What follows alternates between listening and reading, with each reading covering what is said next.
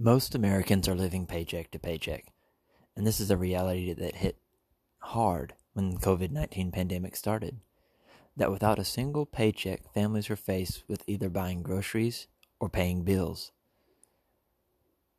Most families don't have adequate savings stored up for any kind of financial crisis, whether that's a pandemic or being laid off or a health scare. My guest today, Brianne Socha, is a certified financial planner who has some strategies to help families get financially healthy and stay financially healthy.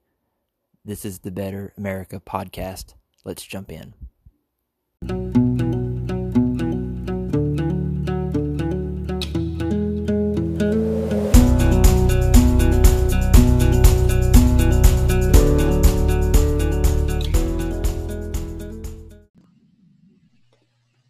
All right, thank you for tuning in to this week's episode of the Better America Podcast. I'm your host, Billy Hatridge, and with me today is Brianne Socha. She is a certified financial planner there in Las Vegas, Nevada, and goes by the Financial Yogi on social media. Brianne, thank you for being here today. Hi, Billy. Thanks for having me. So real quick, just tell us a little bit about who you are, kind of your journey to becoming a financial planner, and what you do there as the Financial Yogi. Sure.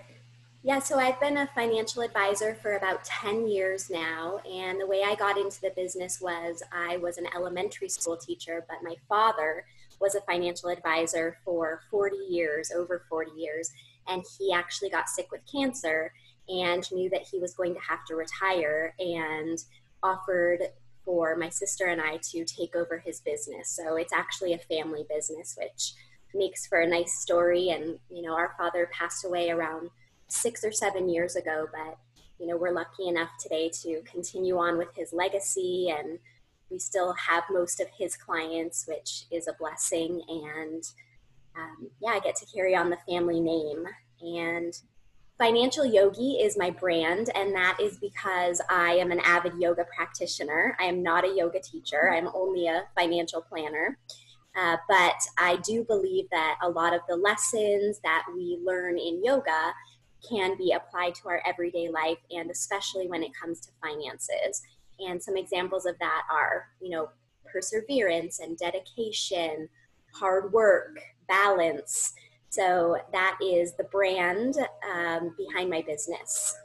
Awesome. And I think that's definitely physical health and finances, I think, go hand in hand in a lot of ways of being uncomfortable now so that you can be healthier in the future, right? And so, you know, with our finances is about not necessarily blowing all your money right now just to make yourself happy, because you need a nest egg for the future. And definitely, I always say that, you know, financial wellness and your financial health is one of the really important pieces to the puzzle of your overall wellness and your overall health.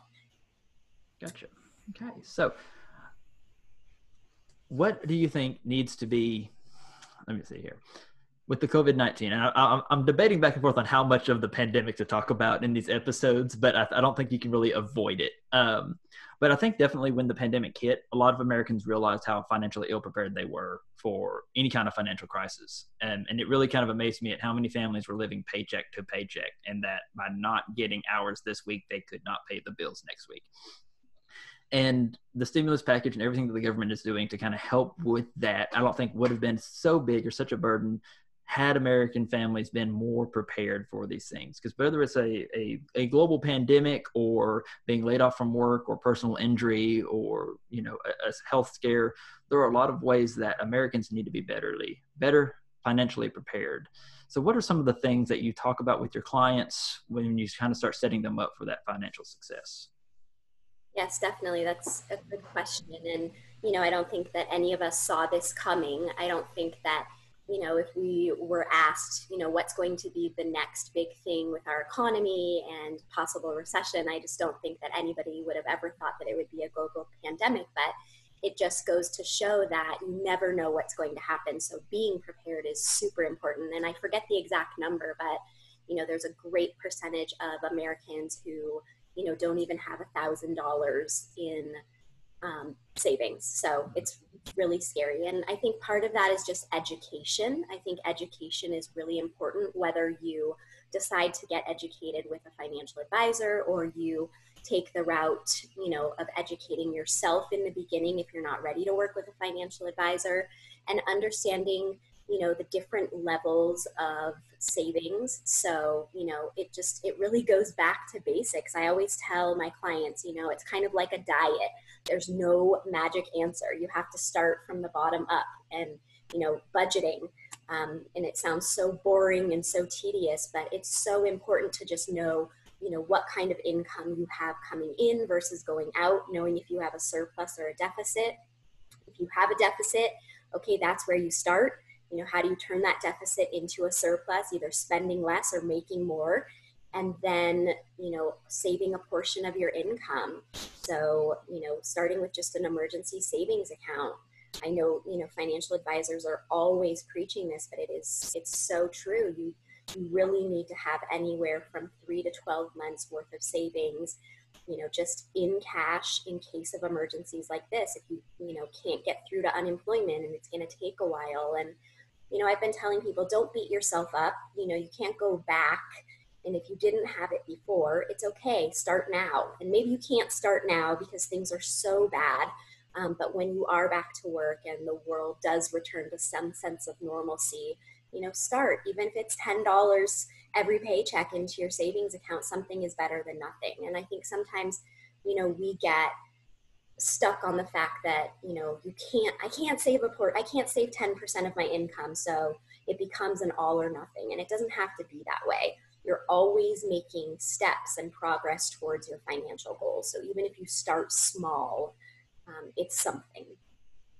Awesome. So what are some of the biggest issues that when someone seeks out your services as a certified financial planner, what are some of the big issues that they're dealing with in their family, or what are some of the underlying reasons for seeking out a certified financial planner?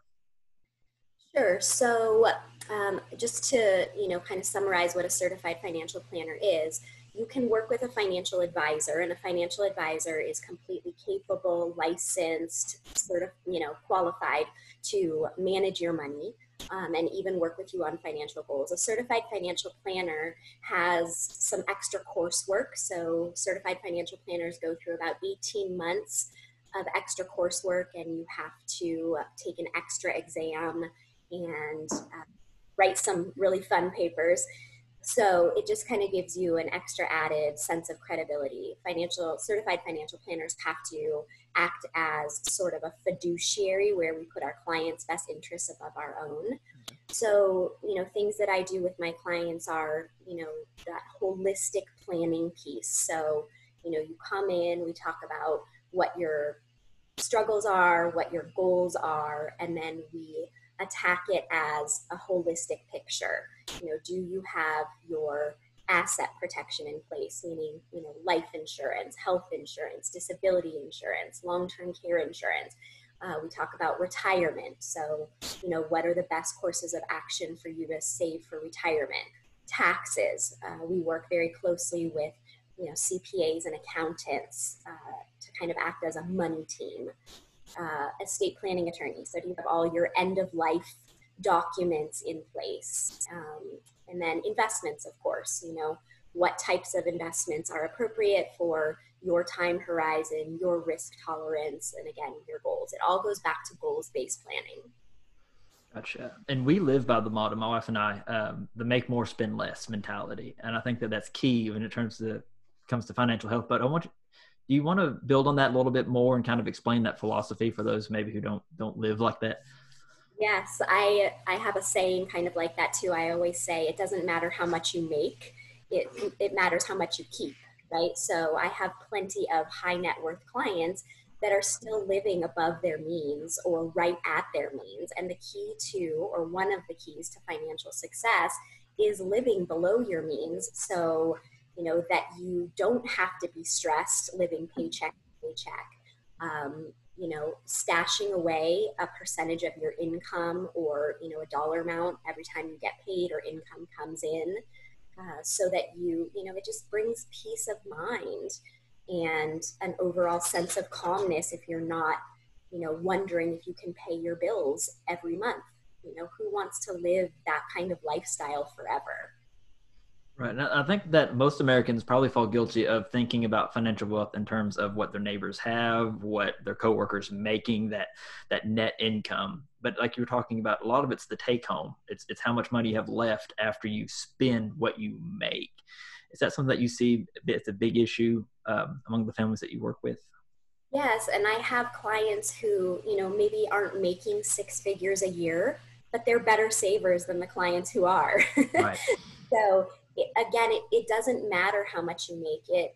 It really is, can you survive well on what you make, and, what are your expenses compared to your income? So what are some of the biggest tools that families can implement today to kind of help set them up for success? If they've never really looked at their finances, if they're like a lot of families who are just, I get my paycheck, I put it in the bank, and then I write all my bills, and then whatever we have left over, we might save for a vacation next month. But what are some things that they can sit down right now and just kind of look at, investigate, and plan? That's a good question. So I'm a big proponent of pay yourself first. So, when income comes in, and this is kind of like a Dave Ramsey school of thought, is, you tell your money where to go. So if you have your budget in place, if you don't, that's where you want to start, is with your budget. But then you want to direct your money and tell it where to go. So this much is going to go towards retirement savings, and this much is going to go towards emergency savings, and this much is going to go towards paying off debt. So really just having a plan for where all of that money is going to go is going to really set you up for success. Awesome. So the budget first and foremost, and just knowing where your money's going. Yes. Yes. So, and it is amazing to me how many families don't know where their money's going. I see ads all the time for these new services where it's like, we'll check your bank account and see what services you're paying for. And Facebook, I saw an ad. It was like, I never knew I was still getting charged for Hulu, and I'm thinking, how do you not know? Are you not looking at your bank? But is that something that you see a lot of families just are kind of oblivious to what's going on there with their bank accounts? Yes. And quarantine has been a really good wake up call for that. I've been talking a lot about that. Like, now's the time. If you're stuck at home, cancel all of those subscriptions and memberships that you really aren't using right now. Go through your online banking and see what can be cut out. And, I don't live by the philosophy of, cut everything out. We have to, again, live a balanced life. We need to splurge where it makes sense. And if you're at home 24 hours a day, Netflix or, a streaming service is a good place to splurge. But if you realize you haven't been to the gym in a year, well, maybe you want to cut that out. So things that you aren't using or prioritizing in your life, you might want to consider cutting out. And what about families who find themselves in a lot of debt, right? So you have these families, they're making good money, but majority of their spending is on paying for debt on stuff that they bought, prior. What are some of the steps to kind of dig yourself out of that debt? Because I don't know what your philosophy is. Mine always, let's take care of the debt first, and then we start saving, because that debt's going to accumulate. But what are your thoughts on paying off debt and getting debt free, or at least manageable?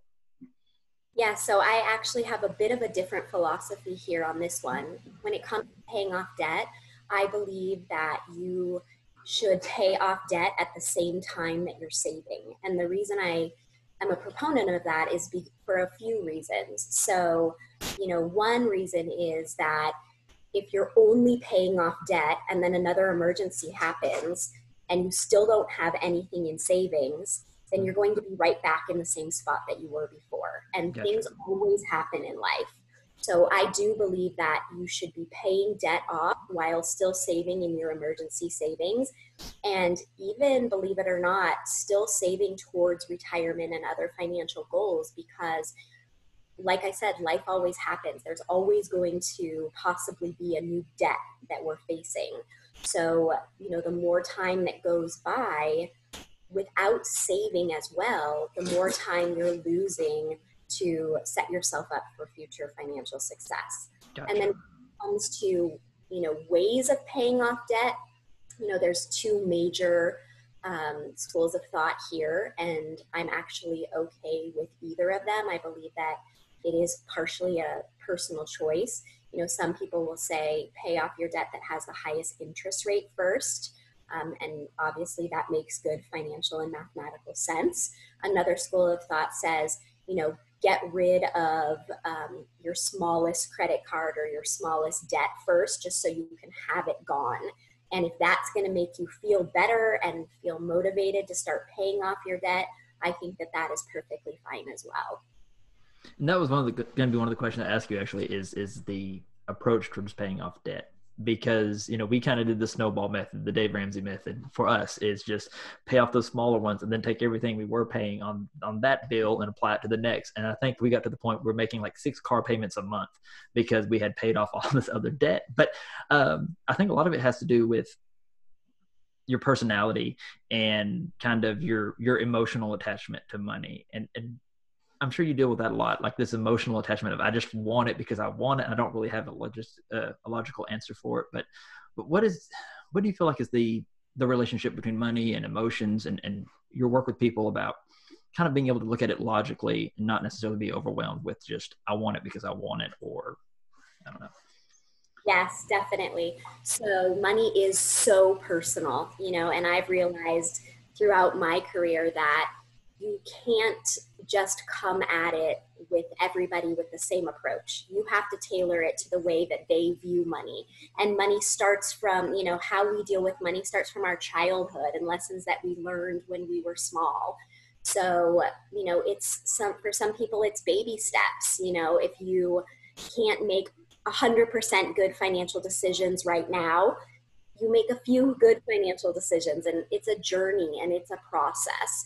So, you know, money is very personal and you can't tell people exactly what to do. Right. And I grew up in a very conservative South, and it was like, you don't talk about money.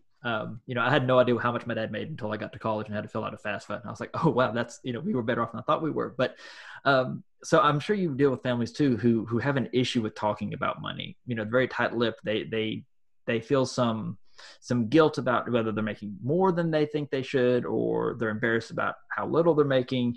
What are some things you tell people when they're just that uncomfortable with their relationship with money and getting a little more responsible for what they're spending and how they're talking about that? Yeah, definitely. A lot of it is, you know, just mental blocks when it comes to money. And I think it's a journey and a process, and everybody's going to move at their own pace. But I always preach that when I'm working with clients, like the more open you are, the better. You know, a lot of people will say, well, I think my parents set something up for me, or they set something up for my kids, but I don't really know. And, you know, and there's no shame in asking.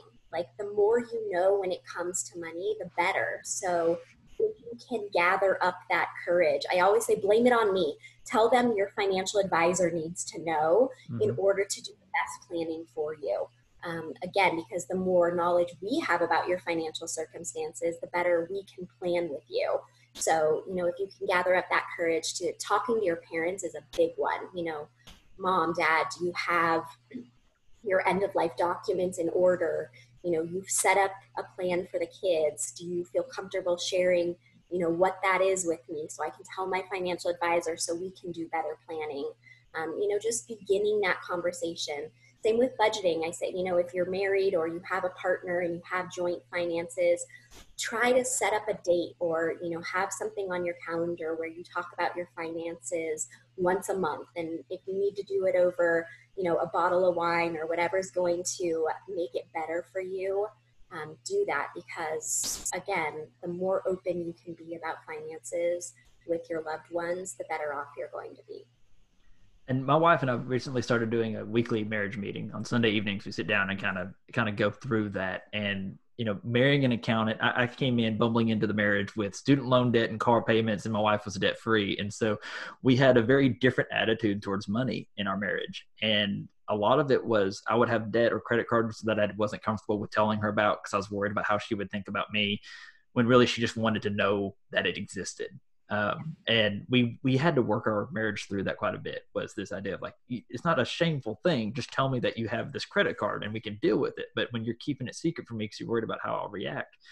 Exactly. That's what I was thinking just now, is like shame. There's so much shame tied to money. I mean, my best friend since I was 13 years old called me and just burst into tears one day and said, I don't want to tell you this because you're my best friend and you're a financial planner, but you know, I have $40,000 in credit card debt.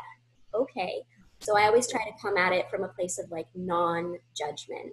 So you are where you are, and what can you do to make it better for yourself? Because there should be no shame tied to money, and we all make mistakes. And, you know, some of us have had better education when it comes to money than others. You know, I was fortunate enough to have a financial advisor for a father. So, you know, I had my first credit card at 17 and was told, like, you know, you pay this balance off every single month. So, you know, I was kind of like, okay, I have to be financially responsible, but we're not all that lucky. And, you know, if you can get past the shame, I always tell them, feel so good. You know, people are so scared to meet with me. They say, do I have to pretend I'm smart? Like, I don't know anything. And, you know, oh, my situation is so bad. And I say, trust me, I'm sure I have seen worse. Right.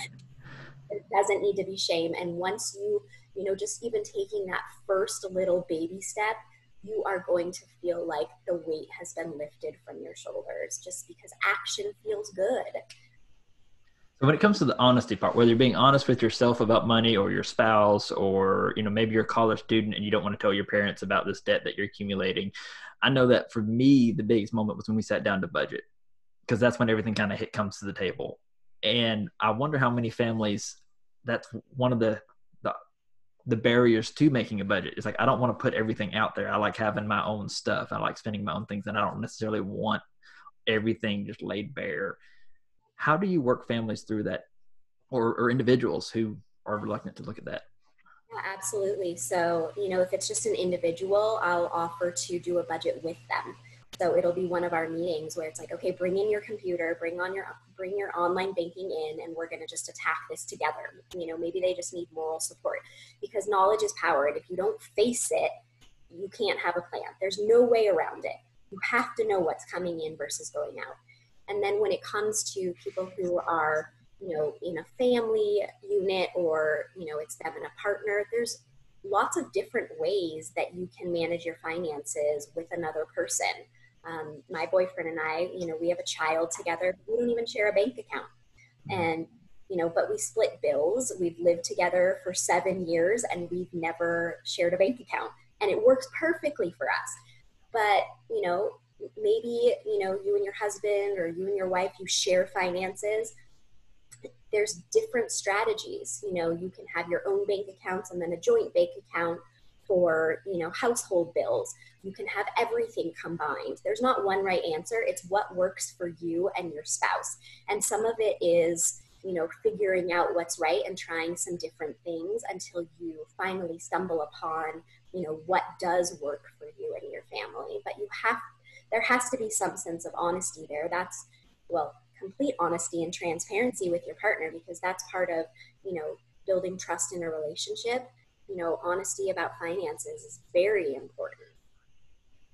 So we're going to switch gears for a minute. I wanted to talk a little bit about these multiple streams of income. So I think that's been a big trend society-wise, is this idea of the side hustle, that you have this job that you grind out, you know, your 9 to 5, but then you get to do something that you're passionate about in the evenings and create another source of income. But what are some of the pitfalls to that? What are some of the things? Because I've seen a lot of people who failed at doing that, and then they end up in more debt because they just jumped into it without really being prepared. But I want to kind of open the floor for you there just to talk about this idea of multiple streams of income, multiple jobs, those kinds of things.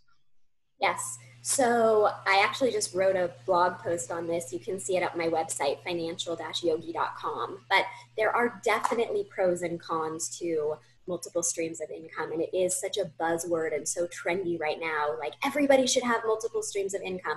I don't necessarily believe that.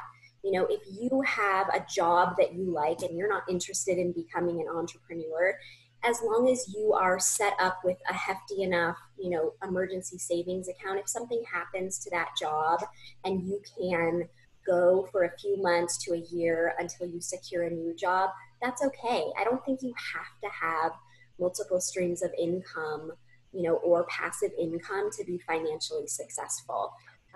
Now, could it be an extra added bonus? Yes. But, you know, realistically, who wants to work a 9 to 5 job and then come home and work a side hustle? Right. Now, if it is your goal in life to become an entrepreneur, then definitely you're going to want to start splitting your time between your day job and your side hustle, and eventually moving into that side hustle full time.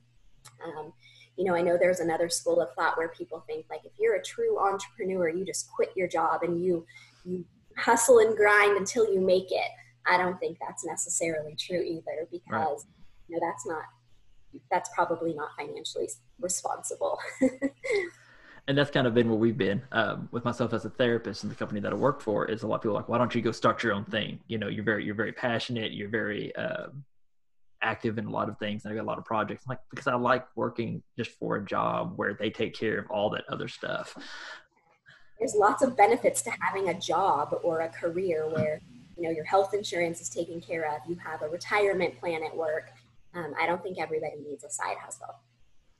Let's talk a moment about people who don't have a source of income. So a spouse who's staying at home raising a child, or somebody who doesn't have the opportunity, because I think that we have a stigma right now in this nation of, like, even if you're a stay-at-home parent, you have to be working in some capacity. You have to be making some money. You have to be contributing financial. What do you tell people who kind of struggle with that identity, that, like, you don't necessarily have to be contributing to the relationship financially? Or do you have a different opinion on the matter? Yeah, that's a difficult one. That I think comes back to trust in the relationship, so that it's never, really held against you or over your head. Because if you are a stay-at-home mom or a stay-at-home dad, you're still contributing to the household so that the other parent can go out and, make the money so that you can stay home with the children if that's what you choose. So you're also making a sacrifice. I do think that that's perfectly fine and works for many families. I see many financially successful couples where one parent does not contribute financially to the household, because they're the main caretaker.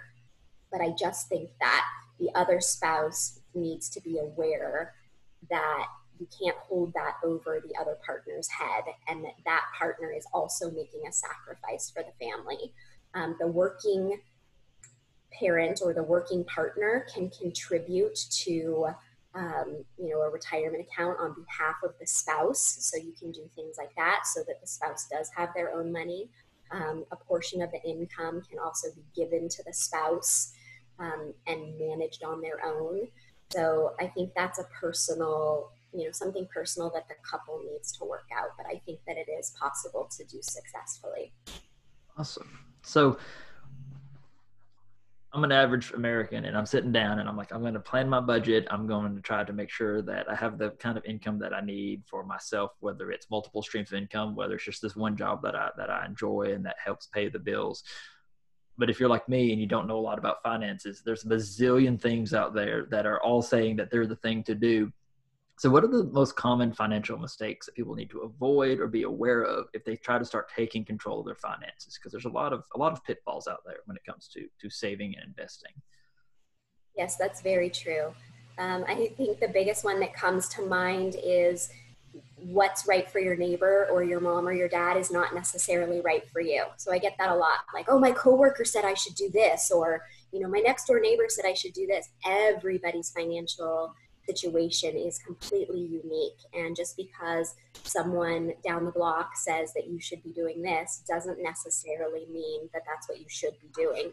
So, it's kind of like consult an expert. If you don't have the funds right now to hire a financial advisor or a financial planner, maybe you can get one free consultation. Start reading, make sure that your sources are reputable. You can do it alone and be successful, but it does take extra work. Consulting an expert really is the best thing to do to make sure that you're getting sound advice. Awesome. And let's talk about life insurance for a moment. Because that's something that my wife and I tried to establish pretty early on in our relationship, because she saw personally kind of how the benefits of having life insurance. But a lot of people, they don't like to talk about it, because if people don't like to talk about money, they also don't like to talk about death and that kind of thing. So how do you help your clients better prepare for that event, for the loss of a spouse or a loved one, or the loss of themselves, and how they set up their family for to be taken care of after that? Yes, it's another emotional topic for sure. Because nobody does like to confront their own mortality. But my philosophy is that if you have someone who is dependent on your income or you're dependent on their income, then and if something were to happen to you and that income could not be replaced, then you're probably a good candidate for life insurance. And it is a personal choice. You know, some people like to have enough life insurance so that the remaining spouse could live completely in the lifestyle that they lead now. Other couples say, you know, I'll give him or her enough to pay off the mortgage and then they're on their own. Right. So it's a personal choice. But again, if you have people who are dependent on your income or you're dependent on someone else's and it can't be easily replaced, you probably need life insurance. And it's not as scary as most people think. No, it's really not. Having gone through it, it's like, okay, I just kind of signed this. And now I know that something happens to me that my wife, my daughter are taken care of. So it's a nice thing to know, because I know people who don't prepare for that can often leave their families in quite the mess or their dependents. And speaking of kind of the end of life kind of area, let's talk about retirement and how people can prepare for retirement, whether it's all just about putting away money in a mattress somewhere, or if there's a better strategy for being prepared, because it seems like that field goal keeps moving later and later in life for retirement. And some Americans think that maybe it's not as important, or they think maybe it's more important than ever.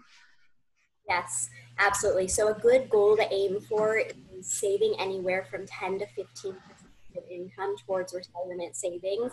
And of course, you know, fees are important, investments are important, but I always tell my clients one of the most important things when it comes to saving for retirement is time. So obviously the earlier you start, the better. Now, do I see plenty of, you know, 50-year-olds who haven't saved a dime for retirement? Yes. And is it possible to still retire and save enough, you know, in their last working years? Yes, but it's going to make it a lot more difficult. I understand that, you know, the less you know about the stock market and investing, the scarier it is, but it's really important to have your money working for you. So we all know about, you know, inflation and the rising cost of goods. And if we have money for retirement, you know, 20, 30, 40 years from now, just sitting in cash, obviously you're losing purchasing power. And, you know, whatever you have saved today for retirement in cash is not going to be worth what it is today, you know, many years in the future from now. So somehow you need to be having your money working for you so that you can take advantage of things like, you know, compound interest and earning potential over time. And for people that looks, you know, different for different people. Some people don't want to ever put their money in the stock market because it's too scary, or, you know, some people feel more comfortable with real estate. There's lots of different ways to get your money to work for you, but it's important that your retirement savings is not sitting in cash. I know that's one of the big reasons you want to go seek out a financial advisor or planner, because you don't always know what the best option is for your family. Even being married to an accountant, when we started getting ready for our retirement, we went to a planner because we knew that there's a bunch of options out there and we had to find the right fit for our family, for what we wanted to do when we retired, for what retirement was going to look like for us. I think a lot of families, or a lot of individuals, retirement looks differently now than it did 30, 40 years ago. The amount of time you spend retired is different. So being prepared for that inevitability is important. Exactly. And there's lots of different types of ways to save for retirement. And the average person is probably not going to know the difference between all of the different ways that you can do it. You know, if I were to stand in front of a room and say, you know, Roth IRA, traditional IRA, 401k, SEP IRA, solo 401k, the average person doesn't know what that means. We're not taught that. So, you know, working with a professional will help you to know if you are saving through the best, you know, methods out there possible for you and your situation. And I really like your message about making sure it fits for you, because there are a lot of financial whizzes out there in the world who say, this is the plan you need to follow. And it's kind of a one size fits all thing that they're selling. And the idea of sitting down with a planner, sitting down with somebody who knows what your options are, who can kind of get a feel for what you're looking for in your finances, for understanding all your different sources of income and your expenditures, it's a really good thing to have in your corner. Because I think statements when it comes to finances, you're going to hear things like life insurance is bad, annuities are bad, you know, actively managed funds are bad. You want all low fee investments. Like, you know, when you get into making blanket statements for everyone, that should be a red flag for you that it's probably true. And I remember that in college, like when you take a test, if it says always or never, you know that that's the wrong answer because there's always an exception to it. And I think that it's important to remember too, that if you're wanting to improve your physical health, you seek out a personal trainer. If you're wanting to improve your medical health, you seek out a doctor. Your spiritual health, you seek out a pastor or minister or whatever it might be. And so if you're really trying to get yourself more financially healthy, which I think my belief is if more American families were financially healthy, then the country as a whole would be more financially healthy, because a lot of the programs that we've implemented, a lot of the money that we spent as a nation goes towards helping families that aren't as financially prepared or stable or healthy as they could be. And there's definitely room for Will's welfare things. Our country was built on that idea of taking care of its citizens, but the weight of that can get excessive when people aren't as financially prepared or healthy. So, let me see. You know, it's funny because I feel like when it comes to finances, there's this message like, you can do it yourself. You don't need to hire a financial advisor. Like, why pay the money? You know, do it yourself, do it yourself. But we don't tell people that when it comes to other things. Like if we're sick, we don't say like, take care of yourself. We're taught like, ask for help. Right. You know, if you're overwhelmed, if you're stressed, like get help. But there seems to be this message with money that if you can't do it yourself and you can't be successful on your own, then there's shame involved. And that's just not true. And I think that's something we see with our society is, the things that we're reluctant to talk about, we often try to take care of ourselves. So things like mental health, you know, that's still a big stigma against mental health. There's still a lot of issues with the way that we address it in society. And a lot of Americans just kind of, I'm just trying to figure out how to handle this myself and not really talk about it with other people because of how they'll look at me or what I think they might say. And money's kind of the same way. Death or retirement kind of comes into that category also. But I was going somewhere with that and I forgot where I was going. But yeah, the importance of seeking out somebody who knows what to do.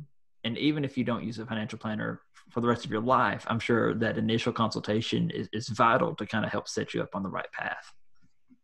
Yeah, and maybe you're not ready for a financial advisor or financial planner, but there's a lot of financial coaches out there now. Maybe that's a good starting point. You know, if you need help with, you know, just budgeting and money mindset, maybe you just want to start with a financial coach for now. People ask me like, well, when do you know that you're ready to meet with a financial planner or financial advisor? And you can meet with a financial advisor if you need help with budgeting and that kind of thing. But my general rule of thumb is like, you know, once you have your emergency savings in place and you're ready to start doing even more, then it's probably a good sign that you're ready, when you're ready to get your money working for you. Gotcha. Awesome. Well, Brianne, we are coming up on about 50 minutes here, so we'll kind of start wrapping it up. Where can people find you online? Sure. So my website is www.financial-yogi.com. I'm also on LinkedIn, just my name, Brianne Socha, and I have a Financial Yogi Facebook page as well. So you can search me on Facebook. Awesome. All right. And all of those links will be in the show notes for this episode. So make sure you click on that. And they'll also be available on the OT Dad's Facebook page and website. If you want to seek her out, and we'll have links and stuff and all that. So Brianne, I want to thank you for joining me this morning and talking about how people can better their finances and get more financially healthy. I think that's a big benefit to have, because even like when you get sick, a healthier person, they can fight off sickness better than a less physically healthy person. Same thing with finances, right? When the pandemic comes, if you're financially healthy, you can fight that off a little bit better. So I appreciate all of your insight. I got one last question for you. What does a better America look like to you?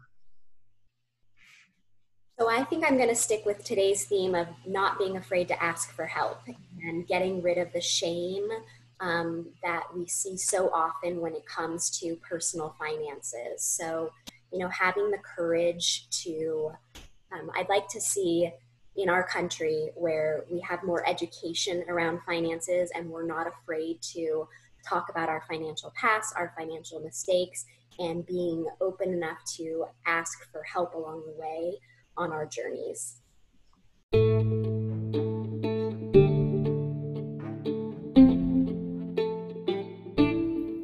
This has been the Better America Podcast. To help this week's guest with their vision for a better America, be sure to check out the show notes or visit theotdad.com/betteramerica to find out more about supporting their vision and policies. Please remember to subscribe, rate, and review this show wherever your podcast app may allow you. And always be sure to share the show with others. Thank you for listening, and Godspeed.